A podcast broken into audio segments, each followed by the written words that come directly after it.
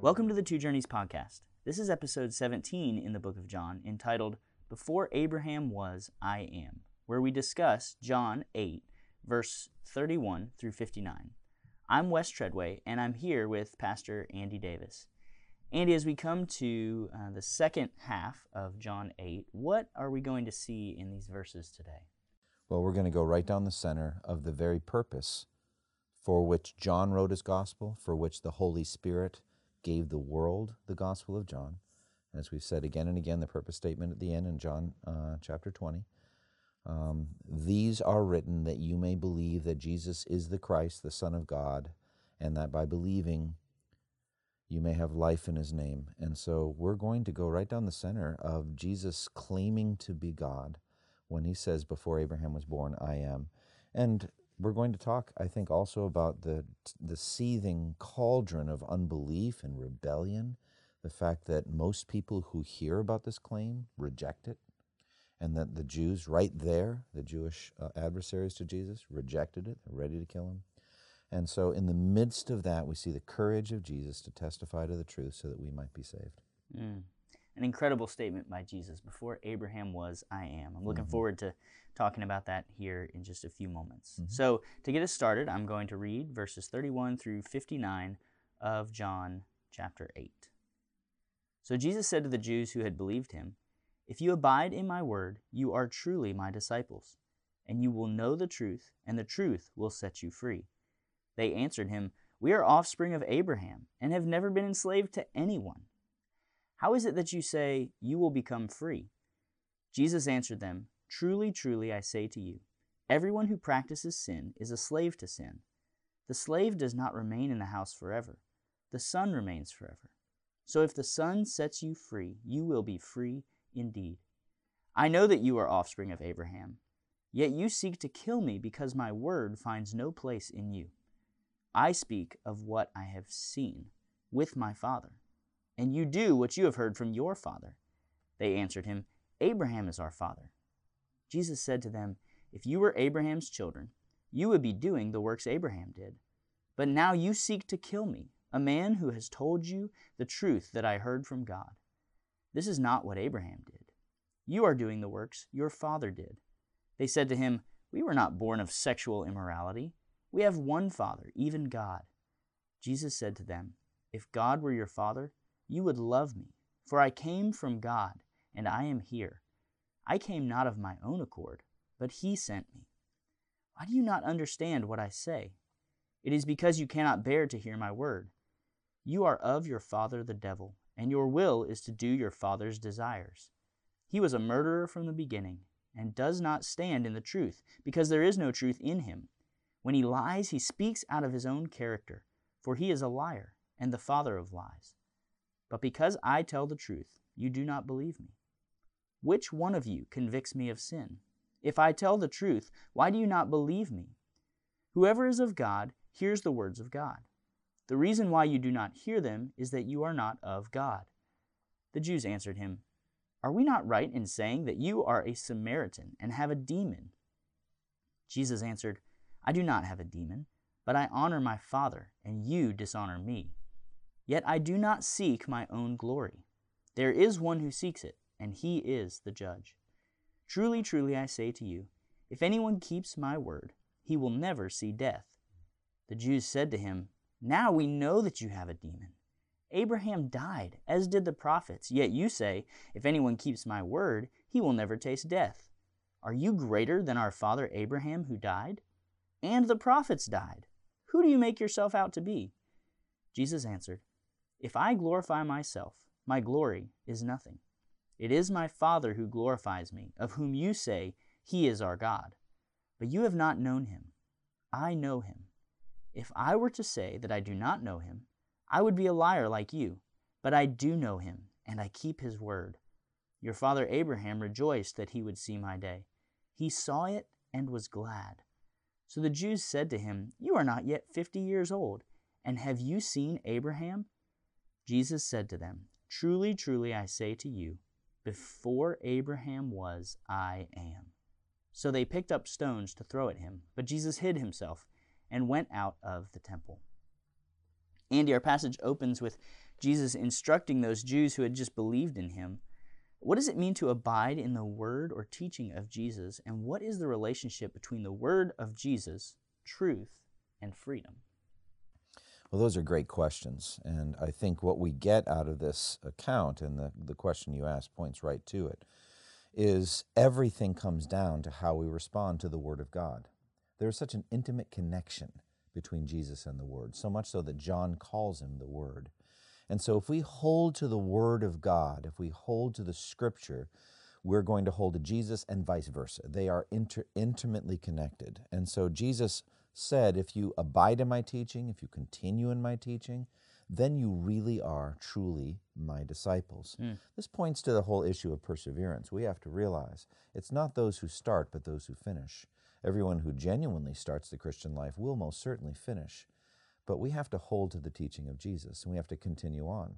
So, uh, to answer your question the way you asked it, there is a direct correlation, a connection between Jesus' word and the truth. His word is truth, and more than that, He is truth.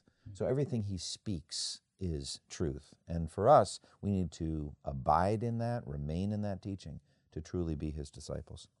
Hmm. As we continue on in the passage, uh, in verse 33, the Jews seem to forget their enslavement to the Egyptians, which we read about in the book of Exodus. Yeah. It appears that Jesus is speaking of a much weightier form of slavery here, namely slavery to sin. Mm. What does it mean to be a slave to sin? It's, it's vital.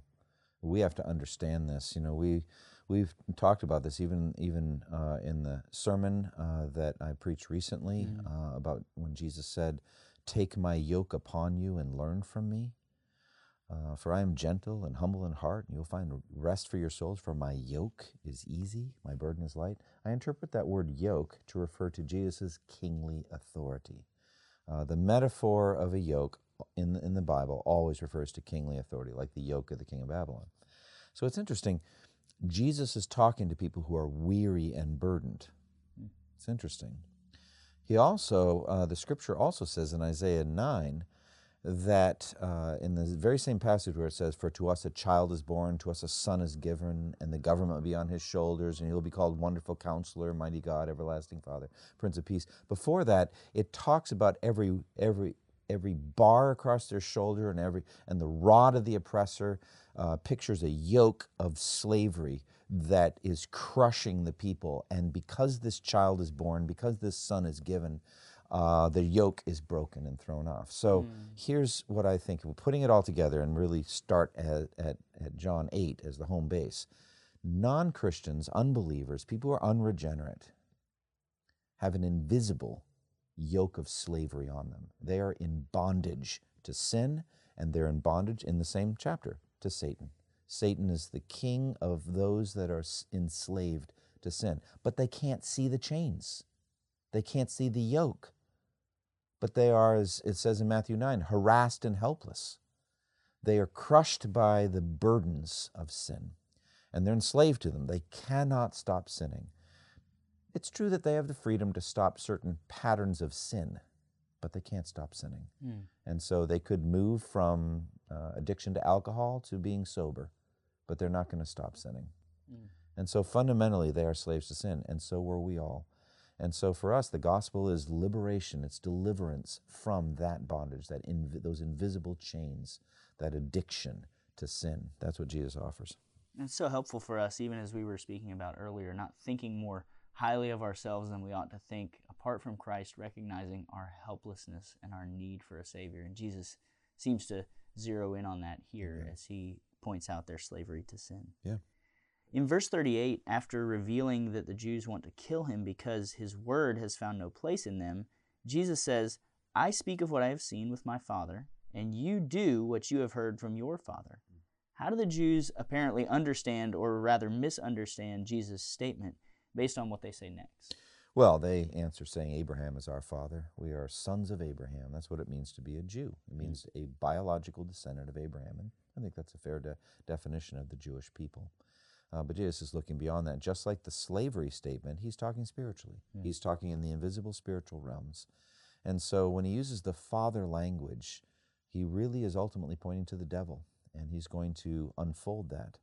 Uh, every single person, therefore, uh, ultimately, we would say every person is either a child of the devil or a child of God. There's no third category. And so we have to understand that, that Satan has an invisible domain. And the, the language of father son kind of thing, uh, Jesus is going to pick up on this. It, you, you acquire the, the attributes of, you act like, you think like this one. And so he said, You're of your father the devil because you're acting like him. Hmm. And so, uh, conversely, when we become children of God, we begin to act like uh, God, created in the image of God. We think like God, and, and as we can as creatures, not, not ultimately in, as God the Creator, but as we are in the image of God, we begin to think like Him, talk like Him, act like Him. So that's what this language. But they, they think he's he's denying their their biological or genealogical connection to Abraham. Hmm. In this passage, it also seems that everyone involved is obeying or appealing to some higher power or authority. You believe that's the case? And if so, does that mean that those who are not children of God are in fact children of the devil? They are. Um, I think we could we could make a case for what about um, little children, infants. You know, um, in some sense, I, we, we believe scripturally that people are born into uh, sin in Adam. But they, as Paul says in Romans 5, they don't sin like their father Abraham or, or Adam did uh, by violating a clear command from God because they don't understand commands from God. Mm. So, you know, I think we want to say that. But aside from that, once people have understood right and wrong, the conscience is awakened, they understand the moral law in whatever way they do, then they sin. And once they sin, they become at that point children of the devil. And so, yes, once you've reached that point, you're either a child of, of the devil or a child of God. Mm. How does the Jews' response to the promised victory over death in verse 51 betray their continued misunderstanding of Jesus' identity? Yeah, Jesus makes an incredible assertion here in verse 51. If anyone keeps my word, he will never taste death or experience death. And you know, it's it's hard to fully understand that. I think the statement he makes to Martha, I am the resurrection and the life, he who believes in me will live even though he dies. Hmm. And whoever lives and believes in me will never die. Jesus is not saying that Christians will not experience death, they will not die, that if you die, you're not a Christian. That's a false teaching. And actually, there, there's indications in some of the epistles that some people thought that. If you died, you were lost. What a terrible funeral that would be, you know, at that point, that, that you, uh, you were lost for all eternity. That's not what he's saying. I think we could say that there is a a, an experience of death that Jesus will deliver you from, maybe even at the moment of death, there's almost like this monster about to, to draw you in and you're delivered from it, could simply refer to hell, could refer to the second death. The real death is, is the second death. And then John talks about this in the book of Revelation. That's being condemned to hell. And if you believe in him, you will never really die. Mm. And so I would combine it with the statement to Martha that even if you die, you'll live. And so, as Paul said, for me to live is Christ and to die is gain. So you're not going to experience, you'll experience physical death, separation of the soul from the body, but you'll not really experience death, which is separation of the soul from God. Well, Andy, I want to go to the end of the passage and then circle back and cover some of what we uh, have had to pass over here, but is really helpful for us as we think about how the Jews react to Jesus and his ministry and his mm-hmm. message. But first, before we do that, Verse 58 seems to be the pinnacle of this passage, right? As Jesus makes that statement that we talked about, yeah. uh, that I am statement, which there's a mm-hmm. lot of those in the book of John, and this is another one. What is the significance of this particular statement, and how does this affect our understanding of who Jesus is? Yeah, all right. So we're zeroing in on the person of Abraham. Abraham is the father of the Jewish nation. And so Jesus is going back and forth. They're claiming to be children of Abraham. Jesus said, Look, if Abraham were your father, you'd act like him. He is our father in faith. Paul talks about in Romans, we're supposed to follow in the footsteps of the faith that our father Abraham had, mm-hmm. supposed to act like him. If you really were sons of Abraham, you would act like he did. Um, he would not be treating me the way you are, so you can't be sons of Abraham. So they keep circling back to Abraham. And Jesus is trying to say, you need to understand that Abraham rejoiced in seeing my day or at the thought of seeing my day or as he saw my day. He saw it and was glad. What an incredible assertion. So Abraham delighted in me, and you hate me and want to kill me. So you're like your father, the devil. He wants to kill me. Abraham, who you claim to be your father, delighted in me. He actually did. He delighted in me. Now, this is a very important uh, assertion Jesus is making. We believe the Old Testament saints were saved the exact same way that we are as New Testament saints, and that is by believing in Christ. Now, for them, they were believing in a Christ who would come later. They were looking ahead with eyes of faith based on the promises of God. And God had began, begun dropping promises from the Garden of Eden. So there were numbers of promises and there were certain revelations. We don't fully understand them all, but there was a sense in which God, Almighty God, revealed himself to Abraham and revealed the Son to Abraham. There was an aspect of which. And so Jesus is saying, Abraham understood my day was coming, he thought about my day coming, and he rejoiced in it. And so Jesus is zeroing in on the joy. Abraham rejoiced in me. But you want to kill me, so you're disconnected from Abraham. That's Jesus' argument. But they're hearing him literally, and they're like, everybody dies. Abraham mm-hmm. died. And look at you. You're not even 50 years old, and you're claiming that you have seen Abraham. So, what Jesus means is that the Holy Spirit revealed, in some sense, the coming of Christ. We have the same language in Hebrews 11, where Moses himself could see Christ as seeing him who is invisible. He could see the Christ who was to come. And so now we must zero in on the encounter that Moses had in the flames of the burning bush. Uh, Moses was tending his father in law Jethro's sheep. He saw a burning bush. He, it was mysterious. He was attracted to it. And then he hears a voice coming from the bush mm. Do not come any closer. Take your sandals off of the ground on which you're standing is holy. And he has an encounter with God in the bur- burning bush. But the account that Moses later wrote, he said it was the angel of the Lord who appeared to him in the bush. The angel of the Lord, I think, represents the pre incarnate Christ. Mm. But Moses took it as God. God was speaking to him, and that God was sending him to Pharaoh and saying, Let my people go. And at one point, Moses says, What is your name? What shall I tell them is your name when they will ask me, What is the name? And he said, Tell them, I am who I am.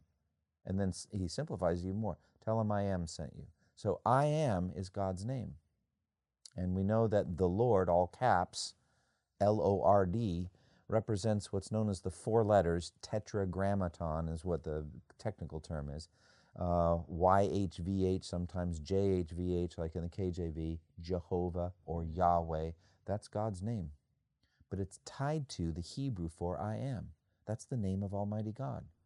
Now, it was the angel of the Lord that spoke it, but Jesus here, in saying this, when he says, before Abraham was born, keep in mind, Abraham was as, as far back from them as Jesus is for us 2,000 years. Hmm. Before Abraham was even born, not I was or I have been. I am. It's just simple Greek. Ego, eimi, I am. So it breaks grammar, but it tells the truth theologically. Wow. Before Abraham was born, I am. I am and I always am. He's claiming to be God. There's no doubt about it. And they know it too. And they pick up stones to stone him. Yeah. And it's amazing, especially what led up to this statement. Mm-hmm. It's almost like further and further clarification by Jesus as to who he is. He begins by telling them he's the light of the world. And then we see here this continued revelation of who he is, finally culminating in this yeah. clear, clear statement. Yeah, and he's going to do the same thing in Mark's gospel at his trial. Tell us if you are the Christ, the Son of God. And he answers simply, I am. And then he quotes Daniel before he said, In the future you'll see the Son of Man coming at the right, sitting at the right hand of the mighty one, coming on the clouds of heaven. So, I mean, it's everything you need. He's claiming to be God, and he's going to come, and he is the Son of Man, so he's human. It's incredible. So here's what really strikes me is the courage of Jesus here. Hmm. Jesus, it says in John 2, knows all men. He knows what's in man. Many uh, passages in the Synoptic Gospels, Matthew, Mark, and Luke, show that Jesus knew that knew what people were thinking and said such and such to them. He knew they were hating him. He says it in this text. Mm-hmm. They're seething with rage. They're seething with murder. They want to kill him. And he says to them before Abraham was born, I am. It's not like he didn't he misread them. It's like I know you folks are really enjoying this conversation. Let me let me put the the finishing touches on it so you understand how wonderful it is that you're talking to me. He knew exactly where they were at, and yet he said it. And, and the reason why he wasn't really talking to them. They're of their father, the devil, Hmm. who's talking to us. And the Holy Spirit, through John, wrote it down so that we could believe in him and have eternal life. So as we think about our own response and how we even share who Jesus is, right? His mm-hmm. identity, that's vital for people to understand if they're going to believe in him and be saved. And we look at the Jews' response and their claims that uh, they're not born of sexual immorality. It mm-hmm. seems like they're implying that maybe he mm-hmm. is, or or even later when they say you're a Samaritan and you have a demon. I think we face this opposition and people that are really just opposed to the person and work of Jesus. Mm. How does this passage give us hope and help as we consider answering those questions that we face today? Thank you. It, it definitely, I think it clarifies our message. The deity of Christ must be at the center of our message. Hmm. Uh, also, because of his regular title for himself from the book of Daniel, the humanity of Christ. He is the Son of Man as well. The full humanity and the full deity of Christ is at the center. We have to proclaim Christ as God. That's what makes us Christians. We worship Christ as God. But I prefer the term God the Son. The Son of God is fine, but God the Son also is fine, that He is the second person of the Trinity. We have to proclaim that. We also have to do it boldly. We have to imitate Jesus' boldness, not shrink back from telling people what they must believe. This is not optional. We saw this earlier in this chapter. Mm-hmm. John 8 24. I told you that you would die in your sins, for if you do not believe that I am, that's what the Greek says, you will die in your sins. You have to believe in the deity of Christ. So it gives us boldness, it gives us courage. This is the good confession he made before Pilate, namely his, his, his deity, who, who he really was. And so we must do the same. This is the boldness of Christ. And this is the message for us.